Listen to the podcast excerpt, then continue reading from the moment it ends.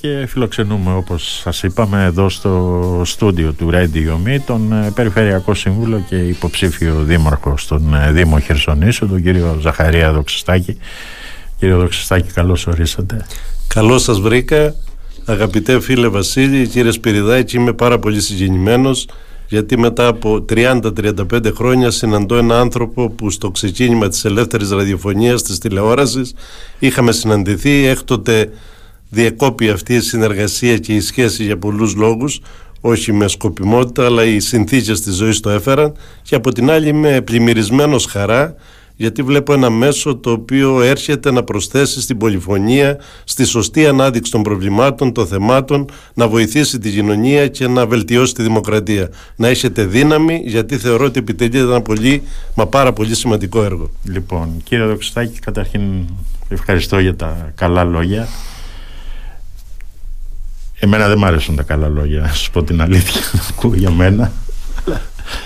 Δεκτά. Λοιπόν, περνάμε δύσκολες ημέρες, εξαιτίας βέβαια και της ε, τραγωδίας των ε, τεμπών. Ένα δυστύχημα που έφερε στην επιφάνεια τεράστια και συγχρόνως δραματικά λειτουργικά προβλήματα του δημοσίου. Συμβάσεις που σέρνονται χρόνια, απαξίωση ενός δημόσιου οργανισμού, ποινική έρευνα αναφορικά με τη ροή κοινοτικών ε, χρημάτων και τόσα άλλα. Γιατί τόσα χρόνια τώρα από την μεταπολίτευση μέχρι σήμερα δεν διορθώνεται αυτή η κατάσταση; Όλα αυτά τελικά έχουν να κάνουν με οικονομικά συμφέροντα που ακούγαμε προηγουμένως ας πούμε για παράδειγμα τον κύριο Νικολόπουλο. Ο πόνος είναι ανίποτος, η θλίψη και η στενοχώρια είναι διάχυτη σε όλη την κοινωνία. Αυτό το πέπλο της μαυρίλας που κυριολεκτικά έχει κατακλείσει την ελληνική κοινωνία έχει συγκλονίσει τους πάντες.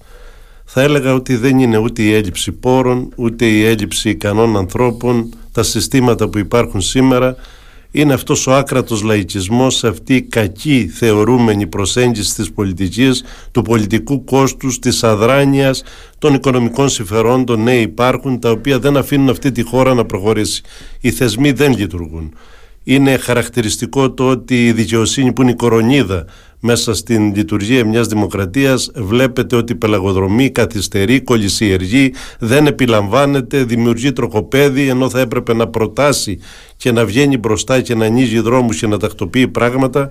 Είδατε σε τι τέλμα μακροχρόνιες συμβάσεις και όλοι που έχουμε ασχοληθεί με αυτά ξέρουμε ότι μια δικαστική εμπλοκή μπορεί να οδηγήσει σε ασύλληπτη καθυστέρηση σε σχέση με την εξέλιξη ενός έργου αλλά θα έλεγα ότι η κακώς δομημένη δημόσια διοίκηση, η ατιμορρησία και όλα αυτά που είπαμε πριν είναι ζητήματα που πρέπει κάποια στιγμή εν ονόματι της μνήμης αυτών των ανθρώπων και όχι μόνο αυτών τόσοι έχουν χαθεί όχι από έκτακτα περιστατικά αλλά από προβλεπτά περιστατικά τα οποία δυστυχώς η αδράνεια, η χαρακτηριστική αμέλεια, η εγκληματική αμέλεια οδηγεί σε αυτές τις καταστάσεις. Εύχομαι, πιστεύω ότι ο πολιτικός κόσμος πρέπει να ενωθεί, να αφήσει την κριτική και την εκμετάλλευση αυτού του θλιβερού περιστατικού και επιτέλους σαν σύγχρονο κράτος που θέλουμε να λεγόμαστε να αφήσουμε τα όποια μικροκομματικά ωφέλη ή συμφέροντα και να βγάλουμε μπροστά τα ζητήματα που πρέπει να επιληθούν επιτέλους. Είναι τόσο εύκολο να επιληθούν.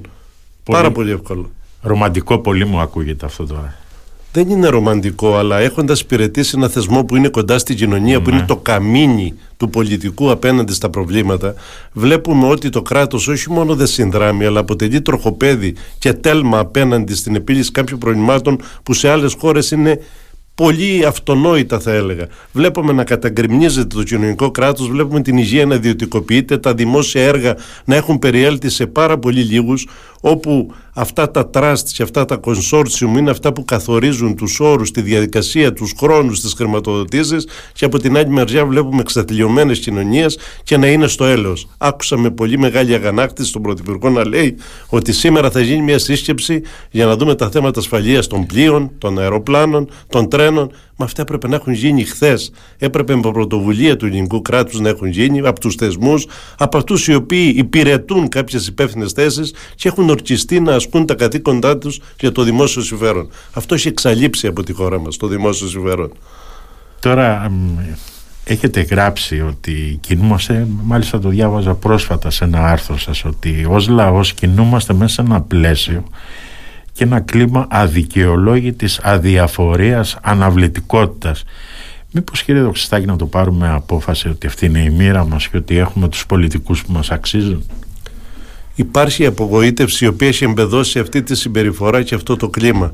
Από την άλλη μεριά όμως θεωρώ ότι η κοινωνία των πολιτών οι οργανωμένες επαγγελματικές και κοινωνικές ομάδες επιτέλους πρέπει να αφυπνιστούν. Ο ενεργός πολίτης πρέπει να βγει μπροστά. Δεν πρέπει να αρκείται μόνο στη συνταγματική υποχρέωση δικαίωμα κάθε 4 ή 5 χρόνια να ισχύει το εκλογικό του δικαίωμα, αλλά να διεκδικεί, να απαιτεί, να βρίσκεται στο προσκήνιο, να διαμορφώνει, να συνδιαμορφώνει, να καθορίζει και εν τέλει να τιμωρεί αυτούς οι οποίοι εκμεταλλεύονται όλα αυτά τα πράγματα και δεν αφήνουν τη χώρα να πάει μπροστά.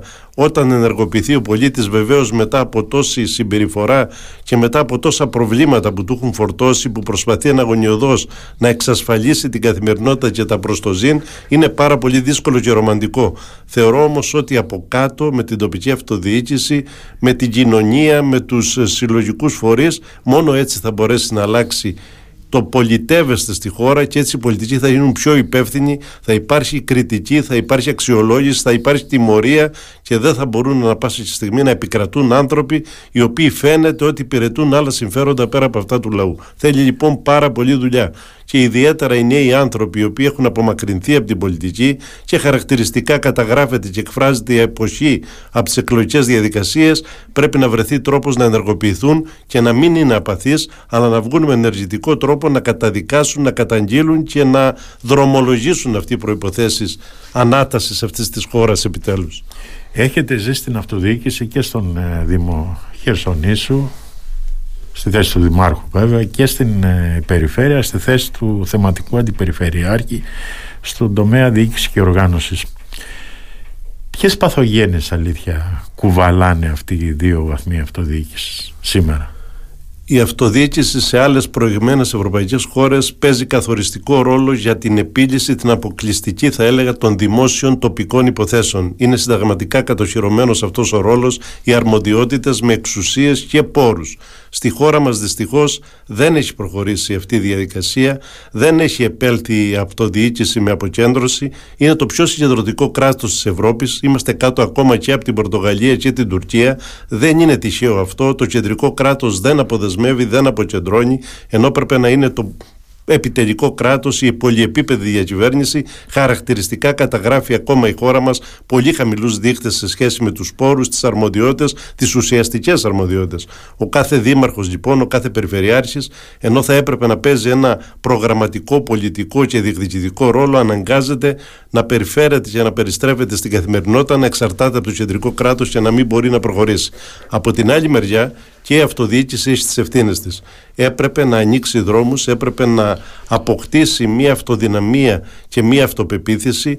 Βλέπω και δοκίμασα στην πράξη συστήματα τα οποία πλέον είναι δοκιμασμένα και έχουν να κάνουν με την ποιότητα και αποτελεσματικότητα σε σχέση με την εξυπηρέτηση του πολίτη να δίνουν αποτελέσματα. Η διοίκηση δηλαδή με στόχους, η προσέγγιση του ανθρώπινου δυναμικού, το αποτέλεσμα το οποίο αξιολογεί την ομάδα και όχι το άτομο και η κοινή αντιμετώπιση κάποιων πραγμάτων στην πράξη μπορεί να αποδώσει. Δηλαδή, με λίγα λόγια, το δημόσιο management παρά τις τεράστιες ελλείψεις ανθρώπινου δυναμικού, δεν υπάρχει προσωπικό, όλες οι υπηρεσίες είναι υποστελεχωμένες, υπάρχει ακροτηριασμένη δημόσια διοίκηση. Παρά το γεγονός ότι σε κάποια επίπεδα ή θεσμούς ή φορείς πλεονάζει, είναι χαρακτηριστική η έλλειψη του εξειδικευμένου προσωπικού και του προσωπικού που είναι εμπνευσμένο με στόχους, με φιλόδοξους στόχους και προοπτικές και βεβαίως αυτό για να αλλάξει θα πρέπει επιτέλους να γίνει αυτοδιοίκηση γνήσια στη χώρα μας να μπορεί να διεκδικήσει πόρους από όλα τα ταμεία που είναι διαθέσιμα να συνεισφέρουν στην τοπική ανάπτυξη και βεβαίως να εμπλουτιστεί το πολιτικό προσωπικό της αυτοδιοίκησης με αξιόλογους ανθρώπους. Εγώ η προσπάθεια που κάνω τώρα και μου δίδεται ευκαιρία να πω ότι επανέρχομαι στα πράγματα προκειμένου στη δύση της καριέρας μου να δρομολογήσω κάποιες διαδικασίες οι οποίες θα φέρουν κοντά νέους ανθρώπους που είναι απογοητεμένοι και κατά δεύτερο λόγο την όποια εμπειρία κουβαλώ να τη μελαμπανταδεύσω σε κάποιους ανθρώπους και βεβαίως στη συνέχεια να συνεπικουρούμε τους νέους ανθρώπους γιατί η ανάπτυξη πλέον στο νησί μας, στον τόπο μας φαίνεται να έρχεται με πολύ θετικές προοπτικές και προβλέψεις και θα πρέπει να γίνουν επιτέλους κάποια πολύ βασικά έργα υποδομής τα οποία ενώ ήταν αυτονόητα τόσα χρόνια δεν μπορούσαν να γίνουν στο νησί. Βλέπε ΒΟΑΚ, βλέπε αεροδρόμιο, βλέπε λοιπούς οδικούς άξονες και οτιδήποτε έχει να κάνει με την ανάπτυξη αυτού του νησιού. Θέλει λοιπόν δράση, πρωτοβουλία, συμμετοχή και όχι απαθή παρακολούθηση νομοτελειακών καταστροφικών γεγονότων. Ήθελα να ρωτήσω αυτό ο σύμβουλος ακαιρεότητας, τι κάνει στην περιφέρεια Κρήτης; Ο σύμβολο Ακαιρεότητας είναι ένας θεσμός ο οποίος ασφαλώς και εισήχθη από το εξωτερικό, παίζει μεγάλο ρόλο στο εξωτερικό, γιατί σήμερα η σύγχρονη διοίκηση πρέπει να διακρίνεται, να διαπνέεται από την διαφάνεια, την ακαιρεότητα, τη λογοδοσία, τον απολογισμό και να είναι εμφανείς όλες οι διαδικασίες εκ των προτέρων γνωστές και να ασκούνται ισότιμα για όλους τους πολίτες. Ο σύμβολο Ακαιρεότητα έχει διπλό ρόλο. Αφενός, να στηρίξει, να εμπνεύσει, και να υποστηρίξει, να ενημερώσει και να συμβουλεύσει τα στελέχη της δημόσιας διοίκησης σε όποια προβλήματα συναντούν που έχουν να κάνουν με τη διαφάνεια και την αγκαιρεότητα και σε συνεργασία με το θεσμό αυτό να τα καταγράψουν, να τα συζητήσουν και να τα αντιμετωπίσουν και βεβαίως να τα επιλύσουν. Και κατά δεύτερο λόγο, αν διαπιστώνει κάποιος πολίτης κάποια φαινόμενα κακοδιοίκησης, κακοδιαχείρισης, μέσω αυτού του θεσμού να μπορεί να παρέμβει προκειμένου να αντιμετωπιστούν αλλά κυρίως να λειτουργήσει προληπτικά προς το μέλλον και να μπορεί να λειτουργήσει απρόσκοπτα η δημόσια διοίκηση. Είναι στην αρχή της λειτουργίας του αυτός ο θεσμός, έχει ανεξαρτησία, έχει αυτονομία, έχει κάποιο στάτους και μπορεί σε συνεργασία με την Εθνική Αρχή Διαφάνειας μέσα από τους στόχους που εθνικά καθορίζει αυτή η ανεξάρτητη αρχή να μπορέσει να προλάβει κάποια πράγματα. Μαζί τώρα με το Σύμβουλο Γεραιότητας γνωρίζετε ότι υπάρχει και ο συμπαραστάτης του πολίτη και της επιχείρησης που μπορεί να διαμεσολαβήσει αυτός ο θεσμός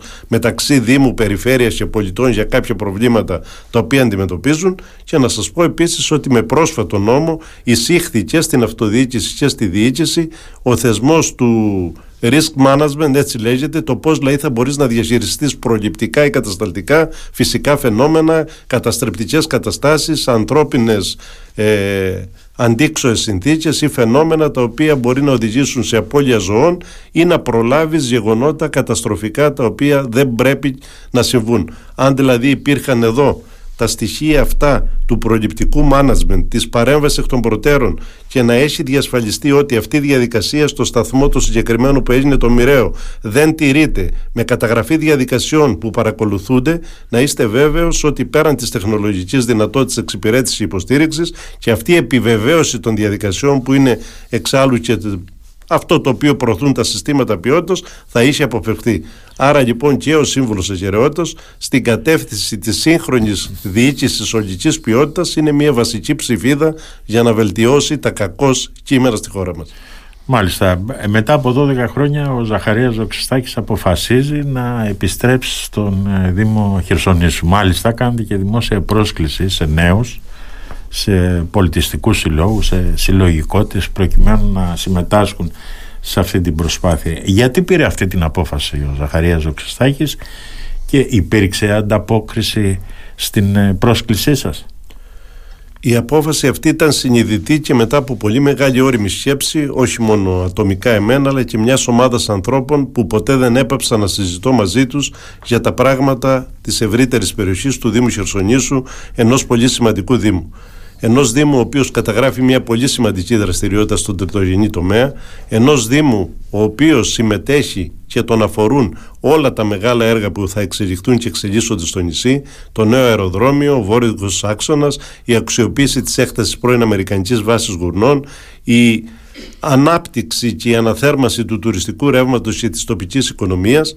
Όλα λοιπόν αυτά αποτελούν αφορμές, προκλήσεις και αν τα πράγματα ήταν καλά στο Δήμο μας, στον τόπο μας θεωρώ ότι δεν υπήρχε λόγος να εμπλακώ. Είχα μια θέση η οποία ήταν διακριτή του Αντιπεριφερειάρχη μαζί με τον Σταύρο Ανανουτάκη προσπαθήσαμε και προσπαθούμε μέσα από τις συλλογικές λειτουργίες και τον προγραμματισμό να δώσουμε κάποια πράγματα για την ανάπτυξη της Κρήτης αλλά το ενδιαφέρον μου για τον τόπο που αναδείχτηκα και στον οποίο καταξιώθηκα και η συζήτηση με κάποιους ανθρώπους μου έκαναν να επιστρέψω, όπως σας είπα και πριν, αφενός να δρομολογηθούν επιτέλους κάποια πολύ σημαντικά έργα υποδομής τα οποία πρέπει να βοηθήσουν να πάμε στην επόμενη μέρα στην τουριστική εικόνα της περιοχής υπάρχει το Ταμείο Ανάκαμψης, το ΕΣΠΑ δεν έχει αξιοποιηθεί όπως θα έπρεπε για την περιοχή μας και κυρίως να προσελκύσω νέους ανθρώπους που είναι πάρα πολλοί με ιδιαίτερα προσόντα και χαρακτηριστικά για να συμμετάσχουν και να πάρουν στα χέρια τους τις τύχες και τις υποθέσεις αυτού του τόπου. Το εγχείρημα δεν είναι και δεν ήταν εύκολο. Θέλω να σας πω όμως ότι ήδη έχοντας περιδιαβεί όλο το Δήμο σε όλο το μήκος και το πλάτος του, διαπιστώνω ότι υπάρχουν πολλοί υγιείς δυνάμεις, όχι μόνο επιχειρηματικές, κοινωνικές, ε, σε επίπεδο φίλων, σε επίπεδο τάξεων, που τους ενδιαφέρει αυτός ο τόπος, τα προβλήματα είναι μεγάλα, μπορούν να λυθούν, μπορεί να αντιμετωπιστούν με ένα ολοκληρωμένο σχέδιο που ήδη εκπονείται αυτή την περίοδο. Και θέλω να σας πω ότι σήμερα η εικόνα την οποία έχω σχηματίσει και καταγράψει μέχρι τώρα είναι πάρα πολύ θετική. Έχουν ενεργοποιηθεί πάρα πολλοί νέοι άνθρωποι. Το ψηφοδέλτιο θα είναι πλέον του 50% ανανεωμένο με νέους ανθρώπους και με παλιές γνώμες, απόψεις και ανθρώπους που κουβαλούν εμπειρία και θεωρώ ότι με τη στήριξη του κόσμου τα πράγματα θα πάνε καλά. Θεωρώ ότι είναι η τελευταία μας ευκαιρία δεν μπορώ να πω ότι η περιοχή δεν βρίσκεται σε ένα επίπεδο ανάπτυξης αλλά μπορεί και δικαιούται ακόμα περισσότερο. Έχει πολλά συγκριτικά πλεονεκτήματα και αυτά πρέπει να τα αξιοποιήσουμε Ποια βρίσκεται αλήθεια ότι είναι τα βασικότερα μειονεκτήματα του βασικού σας αντιπάλου που είναι ο κύριος Έγκος; Ακούστε ο κύριος Έγκος ήταν συνεργάτης μου, ήταν δημοτικός μου σύμβουλος με την ψήφο του κόσμου, των πολιτών, ανεδείχθη. Αυτό το οποίο εγώ διαπιστώνω είναι ότι είναι εμφανής η έλλειψη του προγραμματισμού, του σχεδιασμού ενός ολοκληρωμένου προγράμματος, ενός προγράμματος που να είναι αντάξιο της περιοχής. Η περιοχή έχει δύο πολύ βασικά χαρακτηριστικά, την παραλία, το παράκτιο μέτωπο με την πολύ μεγάλη ανάπτυξη στον τερτογενή τομέα, την πλούσια ενδοχώρα με τις γεωργικές καλλιέργειες, τον πρωτογενή τομέα και τα πλούσια πολιτιστικά, και μνημιακά στοιχεία τα οποία είναι ιδιαίτερο σημαντικά. Δεν υπήρξε ένας σωστός σχεδιασμός, δεν υπήρξε ένα ολοκληρωμένο πρόγραμμα, δεν υπήρξε στοχοθεσία και εκείνο το οποίο διέκρινε και διακρίνει την πορεία αυτής της Δημοτικής Αρχής είναι η επικοινωνία, η εικόνα που πολλές φορές είναι καλή και χρειάζεται, αλλά η επικοινωνία και η εικόνα η οποία προβάλλει αυτά τα οποία έχεις ήδη δρομολογήσει, υλοποιήσει και πραγματοποιήσει. Βλέπω δηλαδή ένα αεραστεχνικό τρόπο προσέγγισης των πραγμάτων, δεν υπάρχει σχεδιασμός, που είναι αναγκαίος η περιοχή θα έπρεπε να έχει μια εξωστρέφεια, θα έπρεπε να έχει συνεργασίες με διεθνείς οργανισμούς και με φόρα τα οποία επιλαμβάνονται θεμάτων που αφορούν τον τουρισμό. Δεν υπήρξαν οι απαραίτητες διεθνείς συνεργασίες προκειμένου να υπάρξουν ανταλλαγές πάνω σε τεχνογνωσία και πάνω σε διάφορα ζητήματα. Και βεβαίως υπάρχουν θέματα βασικά υποδομών. Υπολείπεται πάρα πολύ το δημόσιο, η αυτοδιοίκηση σε σχέση με την πορεία και την πρόοδο των ιδιωτικών έργων. Οι επιχειρηματίες προχωρούν, εμείς δεν ακολουθούμε ως κράτος και ως αυτοδιοίκηση αυτή την ανάπτυξη, δεν την υποστηρίζουμε, αλλά κυρίως θα έλεγα ότι υπάρχουν ζητήματα σοβαρά καθημερινότητας που έχουν να κάνουν με την κοινωνική πρόνοια, με τον παιδί, με τη γυναίκα, με την οικογένεια, με τον πολιτισμό που δυστυχώς δεν έχουν σωστά προσεγγιστεί και δεν έχουν δοθεί κάποιες απαντήσεις και υπηρεσίες. Τώρα εδώ κάποιος ακροατής μας ε, μου λέει ότι είναι δυνατόν ο Δήμος ε, Χερσονήσου να έχει αντιδήμαρχο τεχνικής υπηρεσίας έναν άνθρωπο που είναι οδηγός στο ΕΚΑΠ, το ξέρετε σε αυτό; Ναι, το ξέρω, βεβαίως το ξέρω. Ε, είναι υπεύθυνος όχι στην τεχνική υπηρεσία, είναι στο σχέδιο πόλης και ναι. στην εφαρμογή του σχεδίου πόλης. Ναι. Δεν είναι βέβαια αυτό το οποίο χαρακτηρίζει ένα πολιτικό πρόσωπο τα τυπικά προσόντα. Αυτό το οποίο επιβεβαιώνει το κάθε πολιτικό πρόσωπο ασφαλώς και είναι η γνώση του αντικειμένου, ναι. αλλά είναι κυρίως το αποτέλεσμα της λειτουργίας, της συμπεριφοράς και της παροχής υπηρεσιών προς τον πολίτη. Υπάρχουν παραδείγματα θετικά από ανθρώπους οι οποίοι είναι άνθρωποι του μόχτου της καθημερινότητας της διπλανής πόρτας που έχουν πετύχει πολλά πράγματα στην καθημερινότητα αλλά θεωρώ ότι και για θέσεις οι οποίες είναι επιτελικού χαρακτήρου πρέπει να υπάρχουν άνθρωποι που να γνωρίζουν το αντικείμενο και να έχουν τη διάθεση να βοηθήσουν και να συνεισφέρουν στην επίλυση των προβλημάτων. Εντάξει και να έχουν και μια συγκεκριμένη εξειδίκευση. Σωστό, ειδικά για τέτοια θέματα ναι. Ε, ναι. Θεωρείται αυτονόητο θα έλεγα. Είναι... Αν μη τι άλλο είτε μηχανικός ή κάτι σχετικό. Σωστά. Τώρα έχετε βρει πλέον εχτήματα στον κύριο Σέγκο; Αυτό το οποίο μπορώ να δω είναι ότι δείχνει μια διάθεση να ασχοληθεί με την επίλυση των προβλημάτων, ναι. έχει μια κινητικότητα, έχει μια παρουσία στα πράγματα που εξελίσσονται στο Δήμο. Αυτό που βλέπω εγώ είναι η υπέρμετρη προσωπική αγωνία καταξίωσης για κάποιων πραγμάτων ε, βλέπω πολύ έντονο το στοιχείο της προβολής μέσα από τα μέσα κοινωνικής δικτύωσης που πολλές φορές αυτό δημιουργεί καταστάσεις ενώ από την άλλη δεν αφήνει χρόνο να ασχοληθείς με πολύ σημαντικά ζητήματα και ιδιαίτερα καθημερινότητας. Προχθές ήμουνα στην ενδοχώρα του Δήμου στη Λαγκάδα και εκεί είδα με αγωνία απλά καθημερινά προβλήματα αυτονόητα θα έλεγα να υπάρχουν ακόμη και να μην έχουν επιληθεί και κυρίως να υπάρχει μία μουρμούρα και μία έσταση και μία διαμαρτυρία για το γεγονός ότι παρά το ότι είναι απλά και έχουν αναδειχθεί πάρα πολλές φορές δεν υπάρχει στοιχειώδης ε, ανταπόκριση για επίλυση αυτών των πραγμάτων. Εγώ θεωρώ ότι αυτό το οποίο δημιουργεί αυτή την αρνητική εικόνα είναι ότι έχουν δρομολογήσει άλλα πράγματα πέραν της ε, αυτής καθ' αυτής λειτουργίας και του ρόλου της αυτοδιοίκησης. Ο Δήμαρχος είναι αυτός που πρέπει να είναι ανασκουμπομένος κάθε μέρα δίπλα στον πολίτη.